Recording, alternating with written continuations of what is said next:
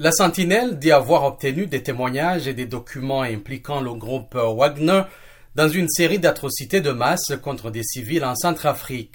Ce rapport détaille les preuves de massacres, d'exécutions extrajudiciaires, de tortures, de pillages et d'enlèvements contre rançon, d'incendies de villages et de viols en masse. L'enquête révèle aussi comment l'armée privée de mercenaires étrangers du groupe Wagner, en alliance avec les forces armées gouvernementales fidèles au président centrafricain Faustin Archange Touadéra, déchaînant cette violence pour contrôler et exploiter à des fins privées des zones riches en or, diamants et minéraux précieux.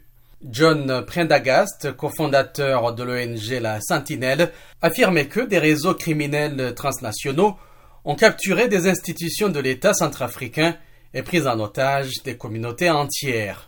Selon lui, il s'agit d'une machine à piller et à tuer au service des intérêts du président centrafricain et de ses alliés étrangers, en particulier l'armée privée liée au Kremlin, connue sous le nom de groupe Wagner. John Prendagast recommande des sanctions plus drastiques contre le groupe Wagner. Pour le moment, il n'y a pas encore eu de réaction officielle des autorités d'Obangui ou du groupe Wagner au rapport de l'ONG La Sentinelle.